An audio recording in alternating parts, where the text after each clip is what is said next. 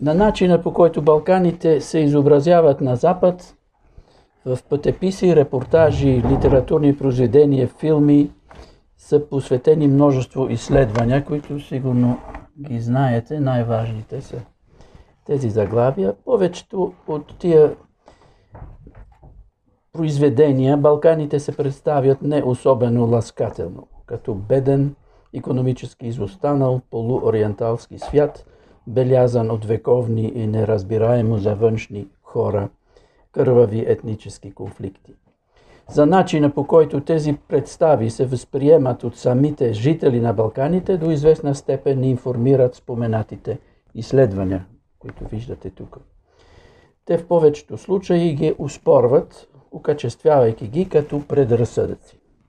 Няма да се вдълбочавам тук в дискусиите около, балканизма, на, както Мария Тодорова нарича това предубедено отношение към Балканите. Искам на фона на тези дискусии да ви запозная с редкия случай на писател с откровено положително мнение за балканските народи и страни и с начина по който творчеството му се възприема в собствената си страна и в страните, където из, се из, разиграват описаните, описаните от него събития. Въпросният писател е нидерландецът Аден Долард. Той на първо място е журналист. Между двете световни войни скита из Европа и описва от социал-демократически позиции политически развитие като възхода на тоталитаризма в Италия, Германия, но и в Съветския съюз. Нерядко рискува живота си, за да може да описва нещата като очевидец. Любопитството му го води и в неспокойните 20 и 30 години на миналия век Балкани. Той се прави на страстен скиор, за да отиде в Пирин и там да се запознае с е, местните комитеджи. Освен реномиран журналист, Ендолард е и популярен писател. Действието на романите му често се развива в посещаваните от него страни. Следните романи са свързани с Балканите. Аз ще ги е, разгледам тук по хронологически е, ред. Първият роман е, се казва Кръчмата с подкова, с подковата. Е, събитията стават в Малесия, в Северна Албания и се въртят около кръвното отмъщение. Събитията се описват през очите на английски геолог Ервин Рейн, който в Албания търси полезни изкопаеми. Като пристига в Албания, отсяда в една кръчма, на чиято фасада виси подкова, която носила късмет. Оттам и заглавието на романа. Едно младо бръснарче, Леонард, открадва пистолета на англичанин и с него убива любовника на жената на брат си, който по това време е печелбар в Далмация. И така спасява честа на брат. Кръвното отмъщение обаче е забранено от албанските власти по това време. Някой човек от съседно враждебно село информира полицията за идентичността на извършителя, след което Леонард убива издайника. И накрая Леонард е убит от полицията. Това е, е романа. После ще говори за албанския превод. Най-интересните пасажи в романа са разговорите на английския геолог с отец Йосеф, е, католически свещеник в, село, в селцето Тет. Кюрето, следвал в Австрия, е прогресивен човек, който се мъчи да модернизира албанското общество. Той казва, между другото, става дума за Кюрето, научих нашите мързеливи малесори, жителите на Малесия, да съдят мар, маруля, маруля и боб – в течение на 20 години в проповедите си ги убеждавах, че сапун и вода не представляват опасност за здравето. Всички тук сега са по-здрави, отколкото преди 20 години. И някои младежи дори умеят да четат и да пишат. За кръвното отмъщение отец Йосеф има особено мнение. Всеки дневния живот, цитирам, всеки дневния живот на оране и сеене, на ходене на пазар, домашния живот – на Малесора му се струва твърде ограничен. Той се чувства орел. Той купнее за емоции и за да задоволява горещата си кръв, изобретил кръвното отмъщение. Той на висок тон говори за честа си, като има предвид неспокойната си душа. Мързаливецът във всекидневния живот, той цели нощи търпеливо дебне да отмъсти убийството на прадядо си. Когато тръгва да извърши кръвното осмъщение, той вече не е мършавия, робуващ горски селянин с разкъсана риза и някаква кожна болест, но е орел на лов. И когато убива плячката си, за миг земята и небето са негови. Романа, романът има огромен успех и е преиздавен 38 пъти. Нидерландският литературен критик Ян Въркамен забелязва, че действото става, цитирам, в една затворена страна, обитавана от диви малесори. Читателят мисли, че се намира в Корсика, но пейзажът е още по-див и страстите още по-силни. И той заключава, тази книга описва сблъсъка на две култури – западната и тази на малесорите, която въпреки отмъстителността им е пълна с вътрешна цивилизация. В превод на албански книгата излиза през 1993 година в Скопие под заглавие Буйтина ме подкуа, който виждате тук, и се преиздава през 2015 в Тирана. Скопското издание, първото, се посреща с огромен ентузиазъм от Мартин Мато, професор по литература в университета в Тирана. Той пише следното. Личи се, че книгата е била написана от човек, който е живял в планините, който дълбоко познава законите на кръвното отмъщение, на гостоприемството и на мъжеството на малесорите. Навсякъде, пропускам някои изречения, навсякъде се чувстват съпричастието, любовта и уважението на писателя към малесорите. Да почитаме този приятел на Албания, който е писал с одушевление и любов за малесорите. По този повод да напомним на приятелите на Албания и на самите албанци, където и да се намират по света, че множество други художествени произведения с тема Албания чакат да бъдат признати от самите албанци. Да гледаме на себе си през очите на приятели, а не през очите на тези, които ни пожелават лошо. Е емансипаторен процес, който ние, албанци, трябва да прилагаме, може би по-често като ритуал, ако искаме да бъдем на висотата, което времето изисква. Не ми е ясно точно какво иска да каже с последното изречение, но е ясно, че Мато смята, че положението, положително мнение на чужденци за албанците може да допринесе, допринесе към повишаването на самочувствие им като нация. Той дори препоръчва книгата, цитирам, непременно да бъде въведена в основното училищно четиво, за да бъде четена. Макар, че Мато, за Мато извинайте, макар че самата отец Йосеф с модернизиращите му, мерси, мер, му мерки е най-интересният герой, все пак се радва, че един чужденец цени албанските традиции и албанското мъжество като положителни качества.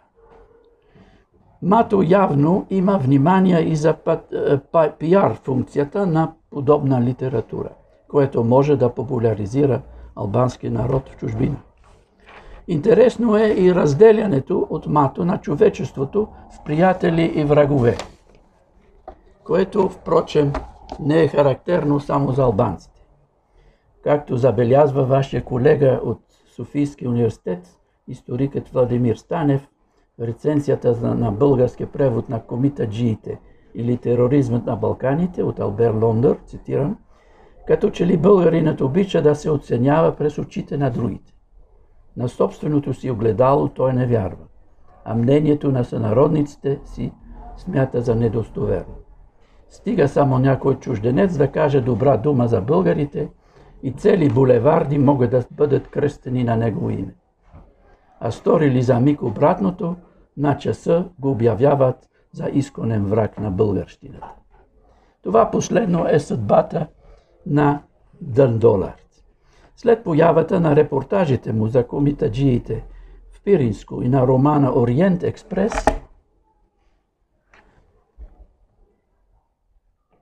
за същата тематика, както книгата на Лондор, той е обявен като враг в две балкански страни – България и Сърбия. Яко тогава беше съществувала република Северна Македония, можеше и в три. Репортажите излизат за първи път на френски в сборника – 4 месеци при комитаджиите, патентирани убийци, quatre mois chez les комитаджи, мъртие патенте, а после на нидерландски под заглавието за свобода и смърт.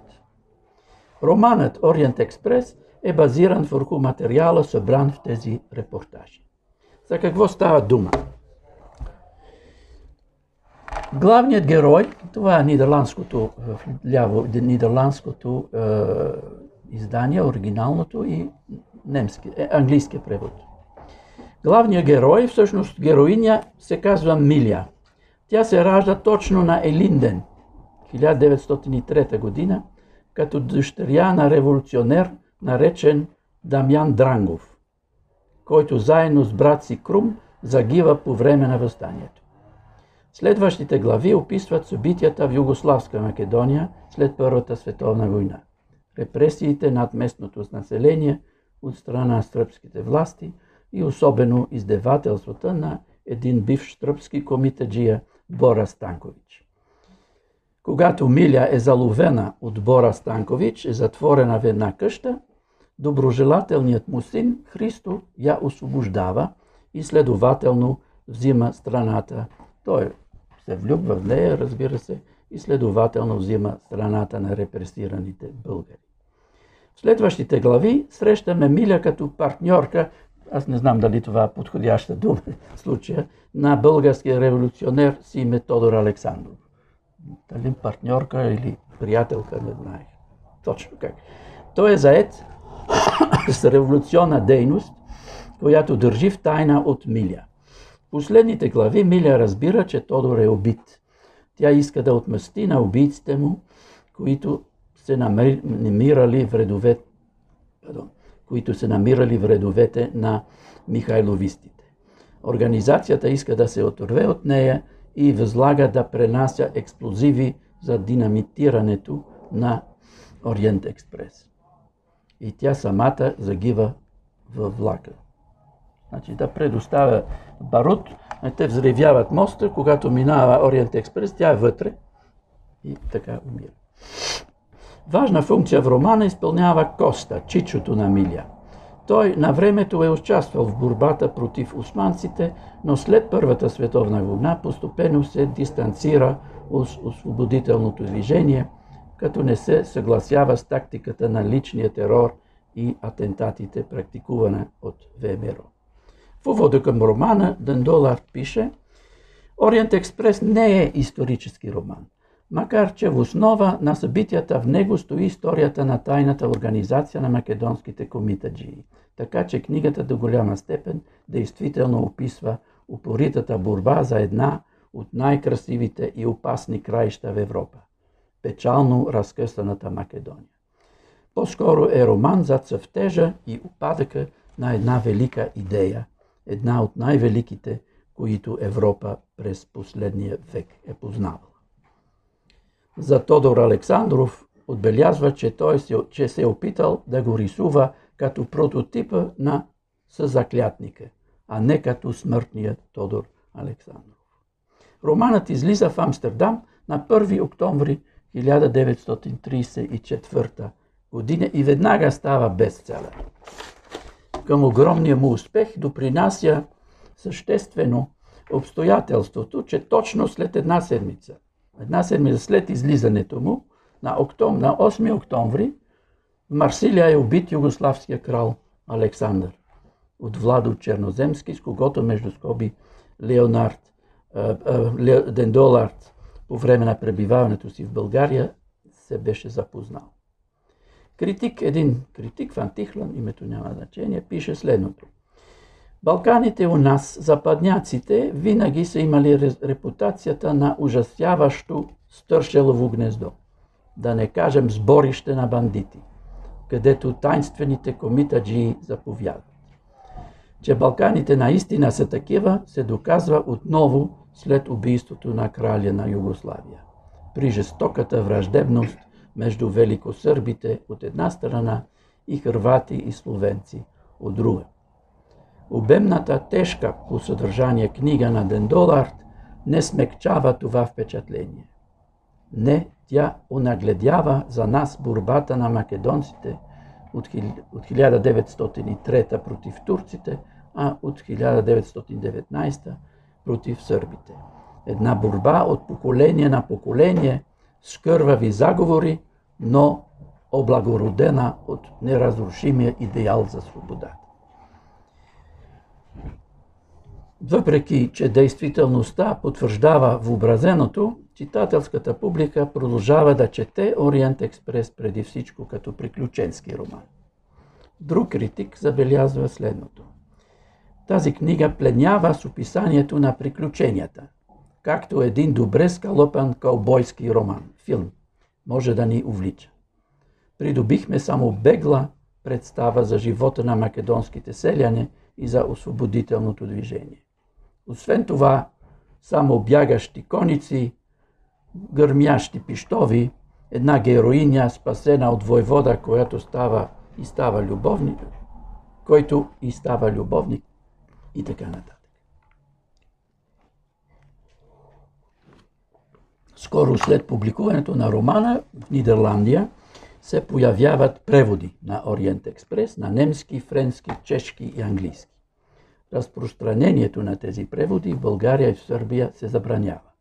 Което, пише Дендолард своите спомени, ме зарадваше. Като доказателство, че към щекотливия македонски въпрос съм подхождал обективно. България самият Дендолард е обявен за персона на грата. Книгата и до сега не е преведена на нито един балкански език.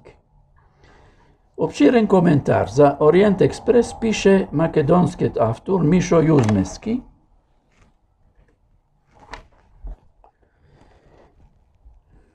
В книгата си Нашият холандски приятел Дендолард. Според него, Дендолард напълно подкрепял идеята за независима македонска държава.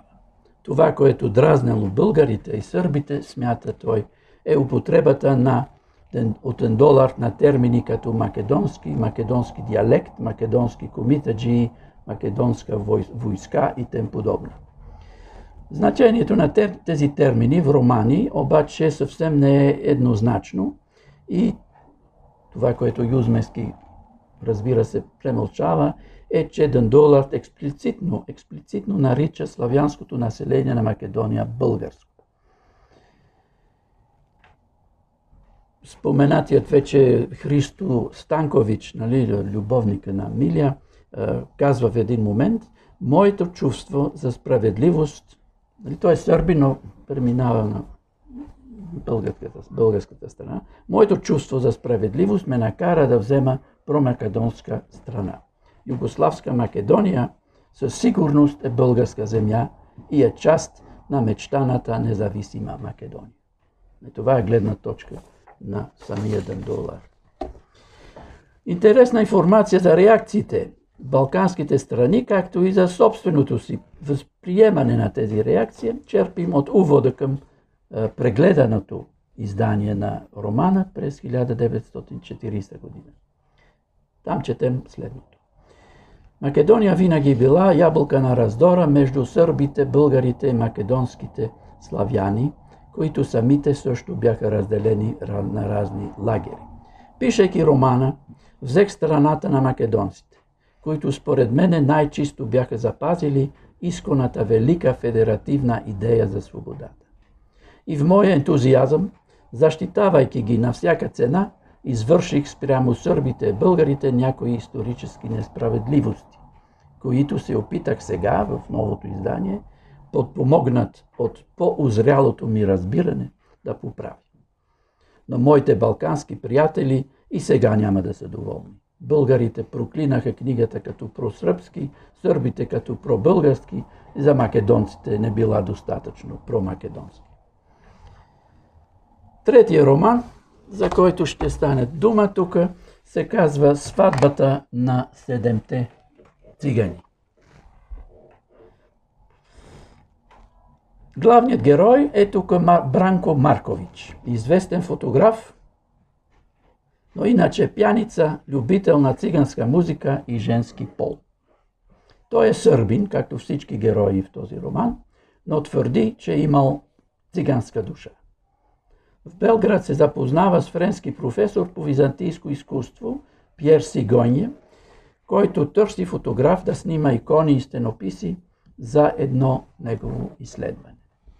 Двама тръгват към Охридското езеро, в чието околностите се намират много средновековни черкви, манастири.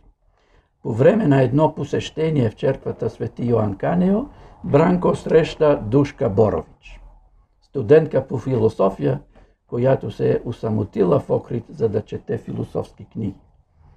След няколко дена отново се срещат край стените на Самуиловата крепост под купола на черква Свети Кирил и на други места. Макар, че Душка е решила никога да не се омъжи, защото, цитирам, мъжете третират жените като рубини, тя, както можем да очакваме, се влюбва в Бранко. И след една романтична разходка с лодка по езерото, посещават манастира Свети Наум и там отец Мирон посочва на Бранко пътя към по-духовен живот. Така, той и Душка решават да се женят. Верен на традицията, Бранко поръчва за сватбата оркестър от седем музиканти, цигани. Аз не използвам думата ромни, защото тук цигани повече като музиканти, нали, като професия. На вечерието на сватбата те свирят мелодии от различни краища на Югославия, които напомнят Бранко за любовните си преживявания с седем различни жени. От стран пред душка и от страх, че няма да успея да се откажа от разуздания си живот, си начин на живот, той избяга, оставяйки на душка едно прощално писмо, в което обяснява своята постъпка. Душка отказва да се отегли в манастир, както иска баща й, и тръгва да търси Бранко. Той, я, той го открива пян в Корча, в Албания. Тя всичко му прощава, то няма за какво да прощава всъщност, тя всичко му прощава. Двамата се връщат в Охрид, където окончателно се женят. Както всички романи на Дандоларт и сватбата на седемте цигани се радва на огромен успех. Преиздава се многократно. Не успях обаче да намеря нито една положителна рецензия за книгата. Критиците и сега, както обикновено, упрекваха Дендоларт в повърхностната психологическа е, трактировка на персонажите. Самия автор признава в едно интервю, цитирам, винаги съм смятал сватбата на седемте цигани като вид ескапизъм, макар че романът не е точно развлекателна литература. Все пак той предоставяше възможност човек да избяга от действителността на съвременния свят. Това вероятно беше и причината на успеха му в тези тежки обстоятелства. Тежките обстоятелства са, нали, романа излиза 3 и 9, една година преди избухването на Втората световна война. След войната очарованието на нидерландците се изразява по друг начин. Когато през 60-те и 70-те години Югославия се отваря за западни туристи, нидерландците масово тръгват за Охрид да посещават местата, където са скитали Бранко и Душка. Както отбелязва Ханс Олинг, биограф на Дендолар, романът за монозина нидерландци става един вид вакансиона Библия. Цитирам, Охрид и Охридското езеро за нидерландските туристи, нидерландските туристи се превърнали в място за поклонение. Нидерландците явно искат да се докоснат до романтичния и екзотичния екзотичен свят, който Дендолът обрисува, в който хората обичат и страдат по-силно. Цигани музиканти свирят завладяващи мелодии, има изобилият алкохол, и условия за любовни приключения. През 1206 година романът излиза в Охрид на македонски език под заглавието Сватба во Охрид. Споменатата вече книга Нашиот холандски приятел Дендолар Юзмески твърди, че оригиналното заглавие не е запазено в превод, да не смущава ромите, но по-вероятно е променено с оглед на рекламирането на град Охрид. Преводът, както и книгата на Юзмески, трябва да се разглеждат на фона на културните, но и туристическите, значи комерциалните контакти на охричаните и нидерландците. Книгата се превежда следваща година, след излизането, на английски и холандски. Нещо, което е по-характерно за туристически рекламен материал, отколкото за литературно изследване. Това, което вълнува Юзмески, не е толкова литературната стойност на произведенията на Дендолар, колкото фактът, че Македония в Нидерландия има известен писател като приятел. Той не случайно цитира в увода към Ориент Експрес, цитира от увода към Ориент Експрес, където Дендолар пише Аз съм холандец, който скитайки из Европа, започнах силно да обичам Македония, а и сега я обичам повече от всички други страни, където съм минавал. Книгата на Юзмески е хем ласкателна за македонците, хем поучителна за нидерландците. Така Юзмески пише за сведение. Въпреки силната пропаганда на балканските държави, холандецът успява да препознава и, и, и идентифицира отделния македонски дух и уникалността на Македония по отношение на другите страни и народи съседство. В книгите си той говори за македонски планини, македонски песни, славо македонски народ, противопоставяйки ги на официалните наименования, съдържащи прилагателни сръбски или южно-сръбски, или между скоби добавя или български в България и гръцки в Гърция. Юзмески не пропуска да осведоми читателите за някои грешки в романа които обаче поради голямата любов на писателя към Македония трябва да му бъдат простени. Така, професор Сигон, един от персонажите в романа, твърди, да, че Охрид е основан от гърци и превърнат столица от българския цар Самуил. Две твърдения, които Юзмески бърза да коригира. Като извинения привежда, то става още всъщност по-страшно, но Такава беше информация достъпна за него в тогавашната литература и даже в контакти с местни информанти. Междувременно в Хага се откриват възможностите, които Дъндолард и връзката му с Охрид предоставят за сближаване между Кралство Нидерландия и Република Македония, както тогава още сега. През 2006 година с финансовата помощ на Македонско-Нидерландската търговска камера в Охрид се издига паметник за 1 долар. Ето го паметника. Следват разни други е, частни инициативи. Една изложба за 1 долар. Един музей. Дето пише този коментар към музея, който е ясно каква е целта, нали? емоционална връзка на Матендолът с Македония е важно и че той промовира Македония со посебен нагласок на Охрид.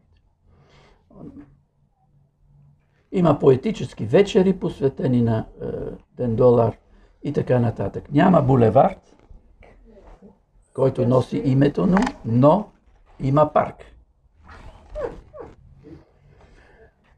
Тези предприятия не са толкова, или не са само изрази на признателност на охричаните към Дандолар, но и опити за възстановяват, да възстановят нидерландския туристически интерес към града, спаднал по време на войните в Югославия. Както преди в Охрид, както преди за Охрид, така сега нидерландците, пак последите на Дендолар, са тръгнали за албанското село Тец където се разиграват събитията на кръчмата с подкова. Ето една книга, която се казва Фасинация за тец. Има издадена на нидерландски и има и английски а, превод.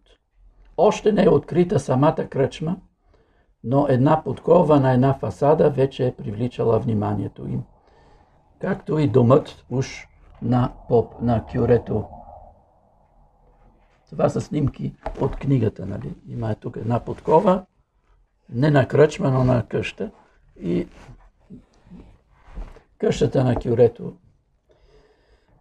Както охричаните и жителите на Тет явно са много доволни от нидерландското внимание. В бедното изолирано село вече има построено няколко къщи за гости и е, Шкурте Гумнари, която е била, където отсяда авторката на книгата, за всеки случай вече е шил един гоблен с а, холандското знаме. Сега, заключение. Мисля, че е време за заключение. Първо, като цяло, прочитът на произведенията на Ден Долар не променя негативната представа за Балканите. Рецензентите използват изрази като една затворена страна, обитавана от диви малесори, ужасяващо стършелово гнездо, сборище от бандити и така, нататък. От друга страна, може би, под въздействието на Дендолар, същите рецензенти високо оценяват някои морални черти, които били свойствени на балканските народи. Така, един от тия критици смята, че малесорите, въпреки отмъстителността им, били носители на една вътрешна цивилизация. И друг е на мнение, че освободителната борба в Македония, въпреки кървавите заговори, е облагородена от идеала за свободата. Любопитно е, поне за мене, че тези качества, които изтъкват нидерландските рецензенти, като че ли се оказват ценности само в контекста на Балканите. Никой нидерландец не би смятал един негов сънародник, който току-що е научил да съди боб, да се мие и да чете, и на всичко отгоре е извършил убийство, дори да е убийство за честа, че е носител на вътрешна цивилизация. Също така не би смятал, че една борба, дори да е освободителна, която прибягва към личен терор и атентати, може да е облагороден, облагородено от какъвто и да е идеал. Същото въжи за Марко Бранкович. Човек, чийто свят се състои от пянство, циганска музика, съмнителни кръчми и леки жени, средностатистическия нидерландец не би искал да има нищо общо. Въпреки тези неща, всички тези неща, неща изглеждат приемливи и дори атрактивни, когато не стават в Нидерландия, а другаде, а в случая на Балканите. Струва ми се, че самият Дъндолът обяснява това противоречие, обявявайки успеха на сватбата на седемте цигани като експан, екскапизъм, избягване от действителността. Не случайно неговия биограф Олинг нарича романа Седемте на циганите Ваканциона Библия, за вакансия. Книга, която се чете през вакансията. Изглежда, че има морални ценности, задължителни във всеки дневния живот, а други, които важат по време на четене на приключенски, приключенска литература и през вакансията. Има един друг а, балкански герой, между кавички, а, който напомня за същото. Зорба Гърк. От филма, защото романа едва ли е бил много разпространен извън Гърция. Зорба харчи голяма част от доверени, доверените му пари на англичанския му, английски му работодател в публичен дом и когато накрая съвсем го руинира, го развеселява с едно сиртаки. Възхищаваме се от жизнерадостта и безгрижието на Зорба, но в действителността не бихме искали да имаме вземане, даване с подобен човек. Това, което представлява зорба гъркът жизнеразността, жизнерадостта почвам да се изморявам. И безгрижието е точно това, което търсиме, когато търсим, когато сме на почивка. Не случайно Зорба е експлуатиран до дупка от гръцката туристическа индустрия. Подобно е отношението на ахричаните към героите на Дендолард. Той не е тачен изобщо от държавата Северна Македония, той само в Охрид е хем обичан, хем използван. Подобна съдба очаква Дендолард в албанското село Тец. И сега, накрая искам да обърна внимание съвсем кратко на нещо съвсем е, на друг подход. Както Охрид и самия Дендолард като че ли има стратегия за да продава себе си като писател, чрез съзнателно имидж билдинг. Първо, псевдонима Дон значи скитникът, което вече е цяла програма, нали? Той обича да се представя като авантюрист, скитник. Той има две автобиографии. Очи на гърба, гледайки назад към книги и съвременици и заедно е, два пъти сам. Две автобиографии. Има една автобиография, приживе, излиза една биография, която щателно била проверена и допълнена от самият автор.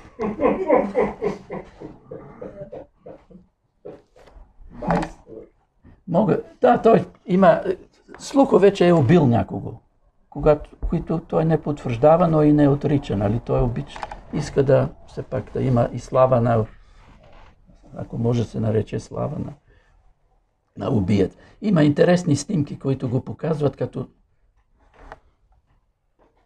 той е мачо, нали? Особено тая снимка тук. Швейцарският литературовед Жером Мезо анализира как писатели, писатели изграждат своя имидж и чрез подбора и разработката на героите си. Долард без съмнение би бил плодоносен обект за изследване.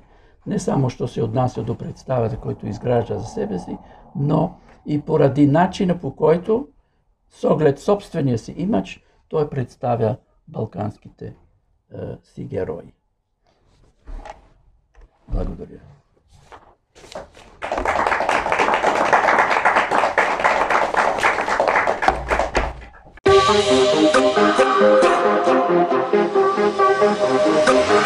Yeah.